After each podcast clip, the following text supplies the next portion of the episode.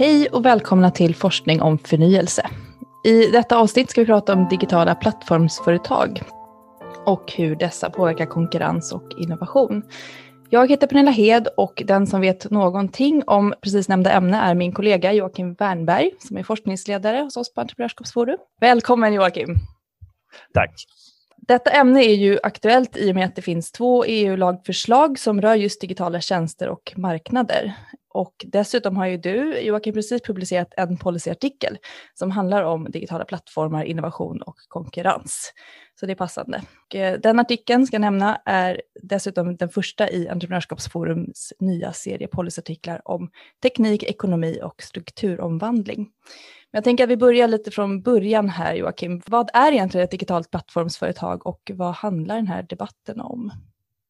Så här kan man väl säga, eh, plattformsföretag, eller flersidiga plattformsekonomier, skulle man kanske kalla det. Det är en affärsmodell som handlar om att man, eh, man säljer matchning, man är en matchmaker. Så man matchar ihop två eller flera grupper som eh, av någon anledning har svårt att hitta varandra på ett, på ett bra sätt. Eh, och Det här är egentligen inte nytt för internet eller digitaliseringen. Vi har, de flesta har nog eh, lärt sig ordet plattform eller plattformsföretag i och med internet och företag som Facebook, eller Google eller Amazon. Men eh, egentligen så är eh, shoppinggallerior är flersidiga plattformsekonomier. För de upplåter då å ena sidan lokaler till affärer och genom att ha alla affärer samlade på ett ställe så försöker man dra nytta av att kunderna till en butik också kan gå in i en annan butik. Så man gör det enklare för affärer och kunder att hitta varandra. Man sänker det som ekonomer skulle kalla transaktionskostnader. Eh, och det som är så intressant med digitaliseringen, eller digitala plattformar, är att här blir det möjligt att göra det här på en helt ny skala. Om vi spolar tillbaka bandet till 90-talet, när internet började sprida sig och man pratade om the information superhighway, då var det ju populärt att säga att du kan nå precis vad som helst eller vem som helst med en knapptryckning.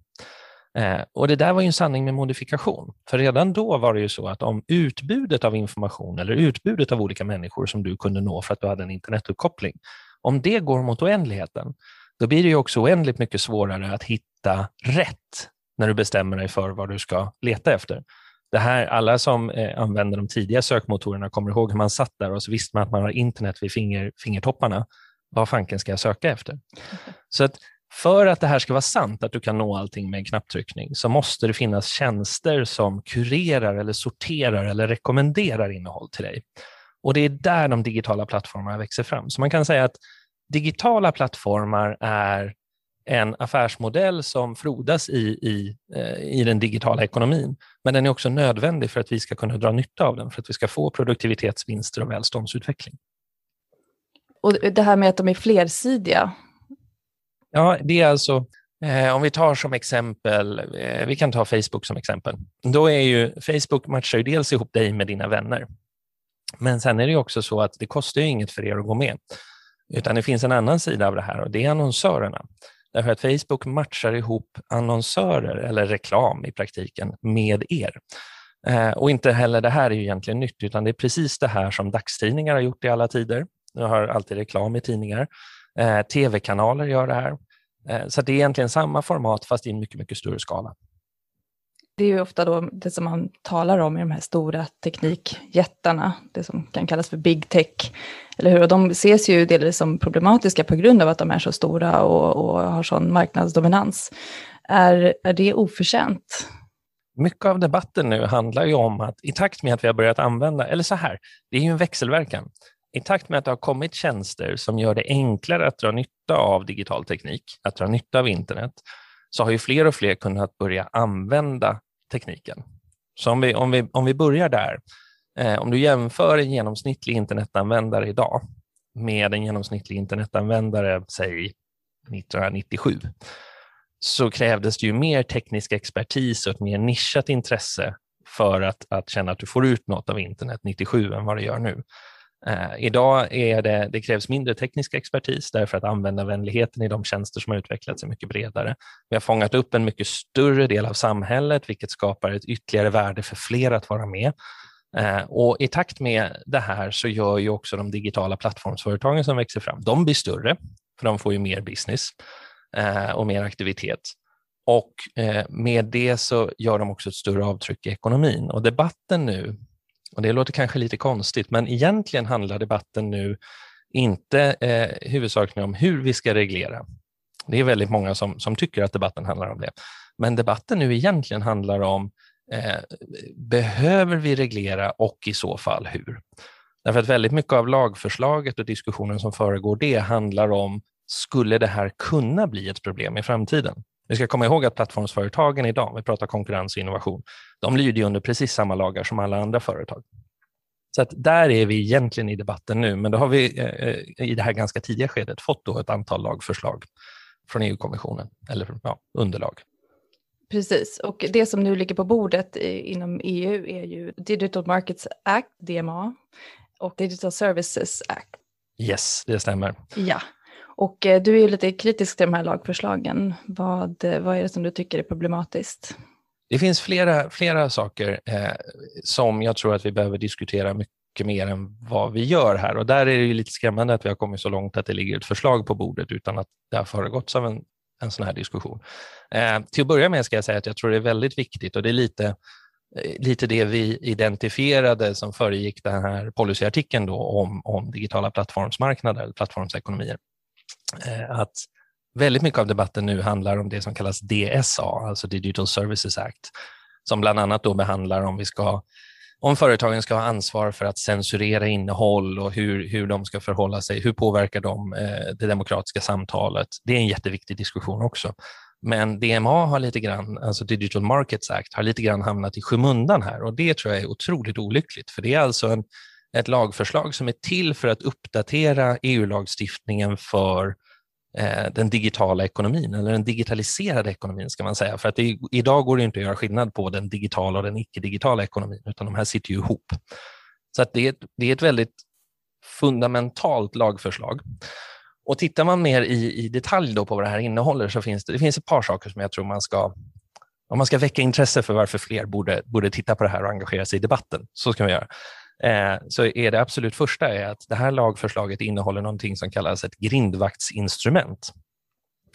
Och Det kan ju låta oförargligt. Det är, man försöker beskriva en grindvakt, då, menar de, det är ett företag som har en så pass eh, dominerande eller, eller eh, de använder ordet entrenched, vad ska vi säga, inbyggd eller integrerad del i marknaden, att de blir en grindvakt för alla som använder plattformen. Så en e-handelsplattform till exempel blir en grindvakt för alla små och medelstora företag som vill nå kunder i andra länder.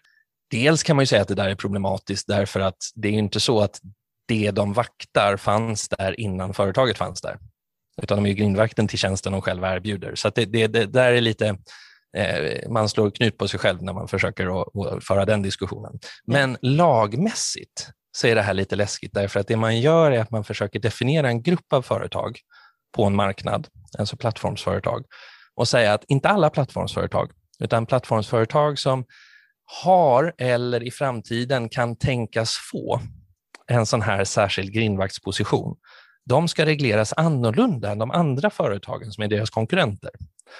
Eh, och det där är i sig, det öppnar för ett otroligt godtycke. Det här regleras då dels utifrån att man har en lista med kvantitativa mått och det låter ju bra objektivt.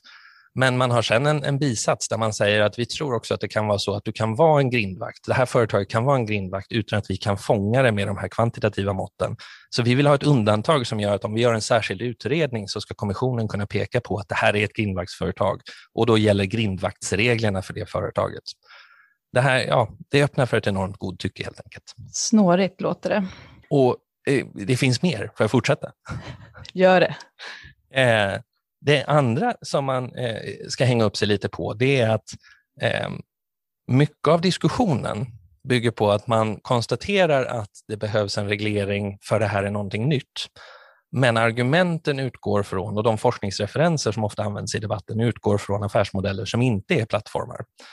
Eh, och då ser ju sund konkurrens annorlunda ut än vad det gör för plattformsföretag. Så att lite grann så, så eh, närmar man sig ett regleringsförslag utifrån en, en ganska ansenlig okunskap. Och det, finns inte, det finns inte ett prövande här. Det är absolut så. Det är flera av de här företagen som har prövats mot befintlig konkurrensrätt och har fått böter. Och, så att de, de är ju inte oreglerade. Eh, och man bör föra en diskussion om om det behövs särskild reglering. Men när du då har kombinerat godtycket med att man inte, det är mycket man inte vet och eh, som ett annat papper jag läste påpeka, väldigt många av de faror man pekar ut är faror som inte har bekräftats utan det är tänkbara faror i framtiden. Då får du ganska svajigt lagförslag. Eh, lägg till det här att man också har ett godtycke i vilken typ av, av eh, begränsningar man inför på grindvakterna. Därför att särskilt så skriver man i lagförslaget att när det gäller sådana som vi tror kan bli grindvakter i framtiden, vi gissar alltså om framtiden och reglerar företag utifrån det, eh, då vill man också kunna förhandla, eller kommissionen ska kunna förhandla med företagen om vilka regler som ska gälla för just det företaget.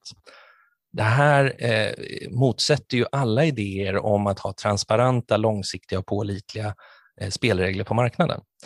Och Den sista punkten som man då verkligen kan trycka på här, och det har jag egentligen eh, lite grann snuddat vid hela vägen genom den här beskrivningen, det är att det är en maktförskjutning i det här lagförslaget till EU-kommissionen.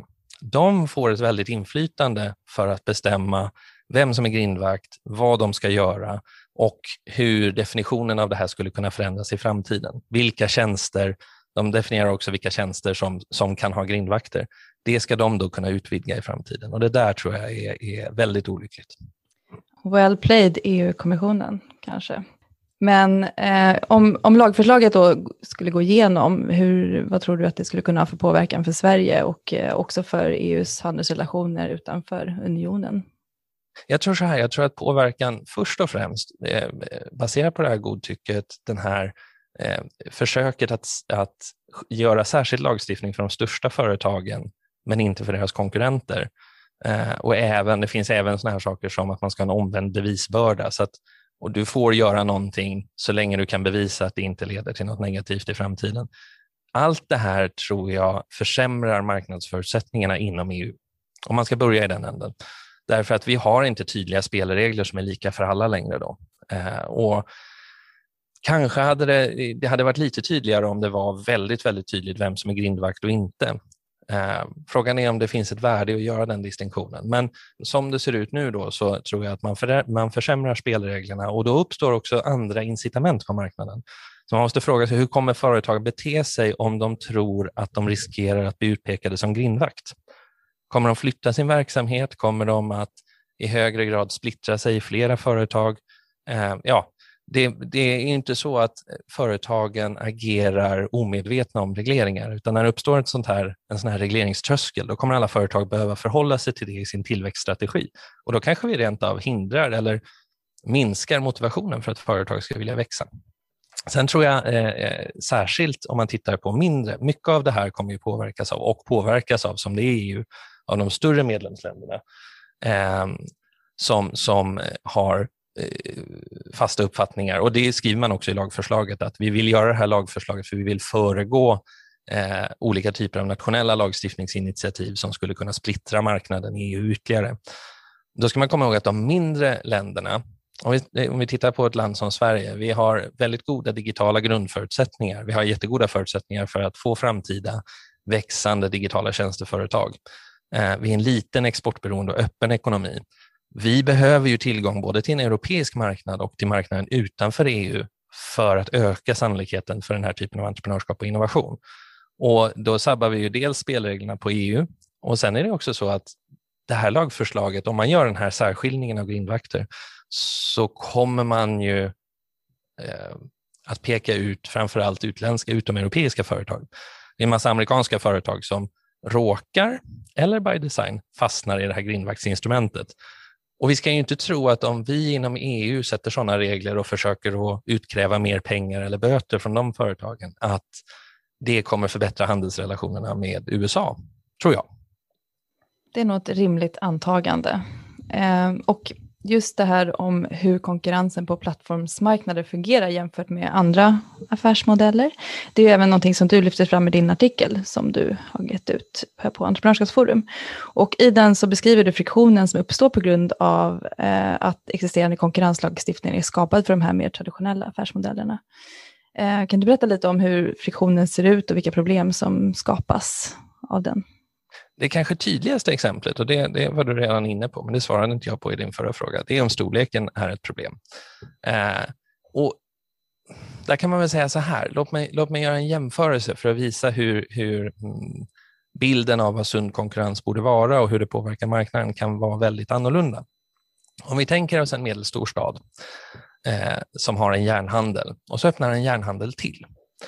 Då borde det enligt det vi vet om, om eh, konkurrensteori, ekonomisk teori om konkurrens, så borde det leda till en prispress. Vi säger att de här två järnhandlarna är jämförbara, de säljer ungefär samma saker. Så att när du och jag ska gå och handla så borde vi kunna få vår eh, spik och hammare billigare, därför att de här konkurrerar med varandra. Då har konkurrensen en positiv inverkan på eh, konsumentnyttan. Vi får lägre priser. Om vi nu flyttar över den här jämförelsen till eh, plattformar så är det ju så, som jag sa med Facebook, att det är ju nytta för dig, ju fler av dina vänner som använder Facebook, desto mer nytta får du av att använda Facebook. Och så här, Det här kan man generalisera för plattformar i stort, att om vi tar en e-handelsplattform, ju fler på de olika sidorna som möts på den plattformen, eller för all del en nätdatingplattform, ju fler som möts på de olika sidorna och kan matchas mot varandra, desto större blir den teoretiska effektiviseringen av den matchningen på marknaden som helhet. Så det innebär att plattformen genom att bli stor ökar konkurrensen mellan de som verkar på plattformen. Om vi nu då istället säger att vi tror inte att det är bra att det finns en stor plattform, utan vi vill som med järnhandlarna ha två. Så att vi delar marknaden som de här plattformarna verkar på och sen så har vi två jämstora plattformar. Då har vi splittrat marknaden och minskat effektiviteten i konkurrensen mellan eh, de som agerar på plattformen. Och Det här gör vi då om vi tror att det finns en prispress i den konkurrensen så eh, kan det ju till och med ha en negativ effekt för användarna. Det blir svårare för dem att hitta den bästa, det bästa erbjudandet helt enkelt. Eh, och där glömmer man bort, där har man hängt upp sig på storleken. Och Det är till och med så att man då lämnar den här priscentriska konkurrensanalysen där man tittar på konsumentnyttan, därför man tänker att Facebook är gratis, så att den är inte längre nyttig för oss att titta på. Och så tänker man att då tittar vi på storlek istället och så ser vi att de har en dominant position. Men med den teori vi har, det vi vet om plattformar, så skulle de här två plattformarna, en av dem skulle bli större till slut. Du skulle inte ha en stabil jämvikt här. Därför att det skulle bli en, en tipping-effekt som gör att, att fler söker sig till den ena. Den får större nytta. Den är bättre på att behålla matchningskvaliteten i takt med att fler ansluter till den. Och Det här ska man komma ihåg. Plattformar det har inte bara nytta av att bli större. Ju större de blir, desto mer brus måste de också hantera. Men om vi tar nätdatingplattformen som exempel så är det ju sällan så att vi är ute efter att se exakt alla vi skulle kunna dejta samtidigt om man, om man eh, vill ut på den marknaden, utan man vill ju få en bra matchning. Om det då finns en massa människor som söker ens uppmärksamhet, då måste plattformen vara mycket, mycket bättre på att sålla så att precis du matchas mot det som passar dig. Teoretiskt är effektiviteten större, men det kräver väldigt mycket arbete från plattformens sida. De måste balansera bruset som kommer med storleken mot nyttan och den potentiella effektiviteten som kommer med storleken. Så att en av de här plattformarna skulle genom innovation bli bättre och växa sig större än den andra. Och Då kan man säga, aha, det verkar vara ett naturligt monopol. Ja, men då är det ännu större anledning att reglera det. Om det är så att det alltid är några få som kommer att ha den här dominerande ställningen. Men här ska man komma ihåg ytterligare en sak och det är att det är skillnad på marknadsdistribution, alltså vem som är störst, och marknadsdynamik. Det finns två forskare som har skrivit en bok som heter just Matchmakers om plattformsekonomier. Och de avslutar boken med att säga att de tror, de tror att det finns en end of history illusion, alltså en illusion om att nu, har vi, nu stannar utvecklingen. Nu har det blivit så här att det är några få stora, och nu kan inget hända. Men kom ihåg att de här stora ersatte ju stora sökmotorer och sociala nätverk före dem. Så att de, de argumenterar för, och det tror jag är riktigt, ett riktigt argument, att marknadsdistributionen, ur den kan du inte automatiskt dra slutsatsen att de här företagen inte kan konkurreras ut. Däremot kommer konkurrensen se radikalt annorlunda ut. Du kan inte konkurrera genom att göra ett Facebook som ser ut som Facebook, utan du måste konkurrera genom att göra någonting som radikalt snarare än inkrementellt förbättrar matchningskvaliteten i det folk söker på den här plattformen. Ja, det vi pratar om här, eh, såväl som det som du skriver i din artikel, eh, det är ju ett inlägg i den pågående växande debatten om hur digitala plattformsföretag eller de här big tech-företagen påverkar just innovation och konkurrens. Och det du säger är ju att vi egentligen behöver ställa bättre frågor kring plattformar. Och då är ju den stora frågan, vad är det för frågor som egentligen bör ställas och vad bör vi fokusera på i debatten kring digitala plattformar? Låt mig ge två svar. Det ena är det eh, som jag skisserar i det här policypappret. Eh, och det är att titta på, eh, jag har valt att kalla det plattformsparadoxer. Och det är egentligen inte paradoxer, alltså det är inte motsägelser om vi inte eh, tar för givet att plattformarna funkar så som det ser ut i det här lagförslaget. Men så länge vi, vi försöker förstå plattformarna ur det gamla konkurrensrättsliga perspektivet så ser det ut som paradoxer. Krångligt, men, men, men eh, det var ett bra verktyg för att, att, fundera på det här i alla fall. Eh, jag lämnar till läsaren att avgöra om det är begripligt sen. Men då har det, vi har, jag har landat i, i eh, fem stycken frågor som jag tror att vi helt enkelt skulle behöva mer det är inte det lagstiftningen i första hand ska handla om och det är det jag menar med att det, på ett sätt är det väldigt tidigt att lägga fram ett lagstiftningsförslag nu, utan det är en större debatt om vilken roll plattformarna tar i ekonomin. Och då handlar den första om att göra skillnad på uppköp, för det är ett återkom en återkommande fråga här, när de här stora företagen köper upp små eh, teknikintensiva och innovativa bolag och inkorporerar dem i, sitt, e-, i sin egen tjänsteportfölj. Är det av godo eller av ondo? Med det gamla konkurrensrättsliga perspektivet så ser det ut att vara av ondo därför att du köper upp framtida konkurrenter. Med ett plattformsperspektiv kan man problematisera och säga att på ett annat sätt så har du för det första så eh, ökar du uppskalningsmöjligheterna för de nya tjänsterna därför att de får ju då tillgång till den infrastruktur som plattformen har, vilket borde innebära ur ett konsumentnyttaperspektiv eh, en snabbare uppskalning av nya digitala tjänster eh, och större bredd och större valmöjlighet.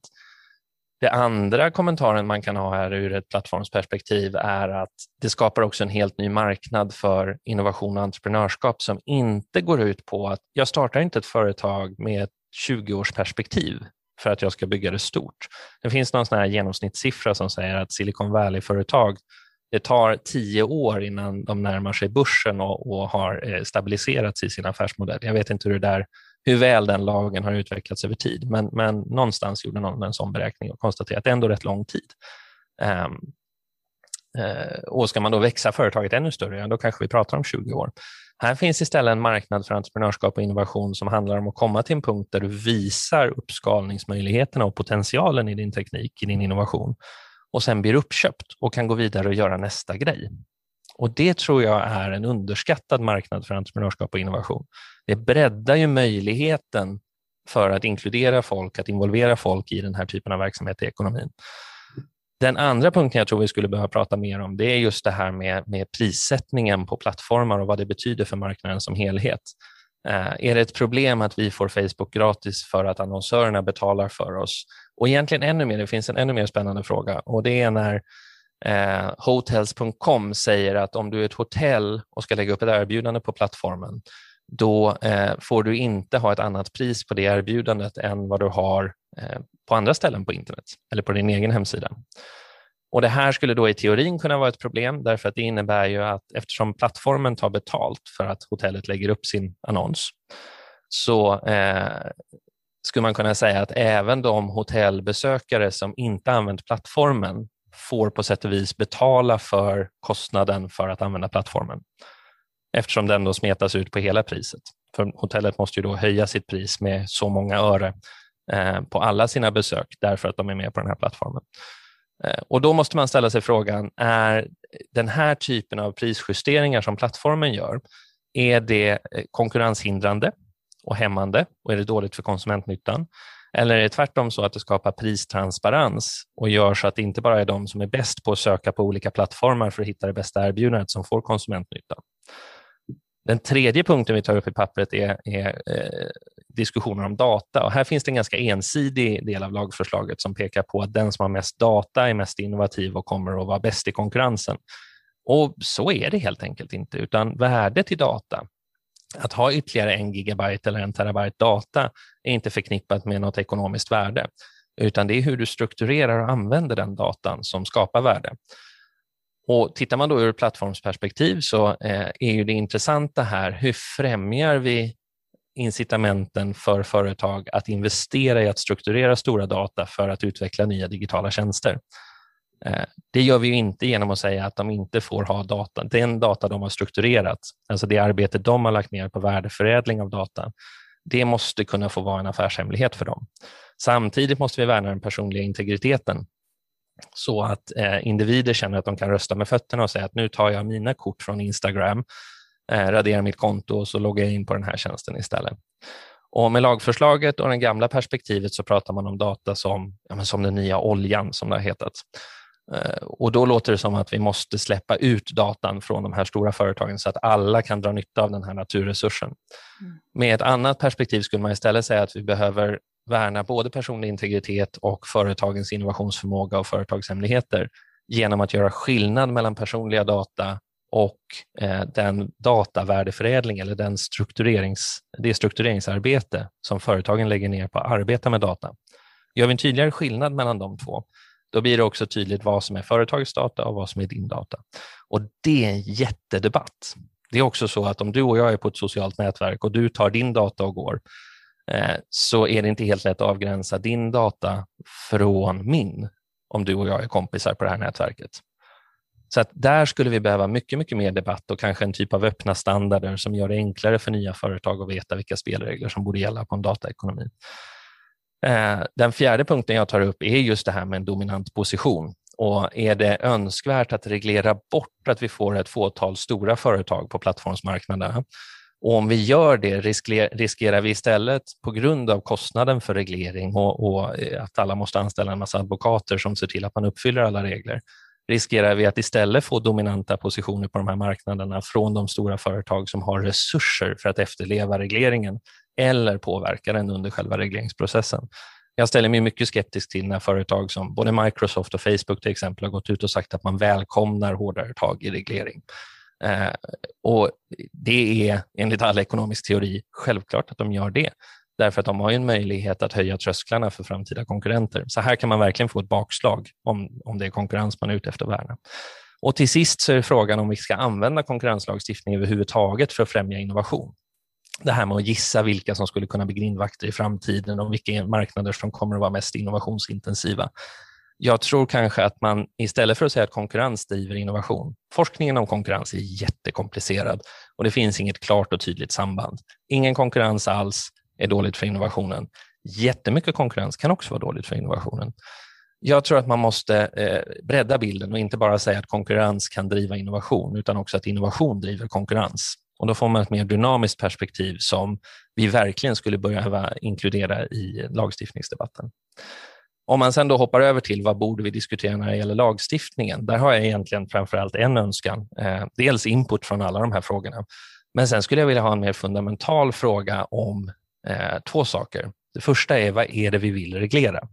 För nu har det kommit ett antal lagförslag eh, på EU-nivå, från GDPR till DMA, DSA och även nu förslaget till AI-lagstiftning som har kommit nyligen, där man målar med väldigt bred pensel.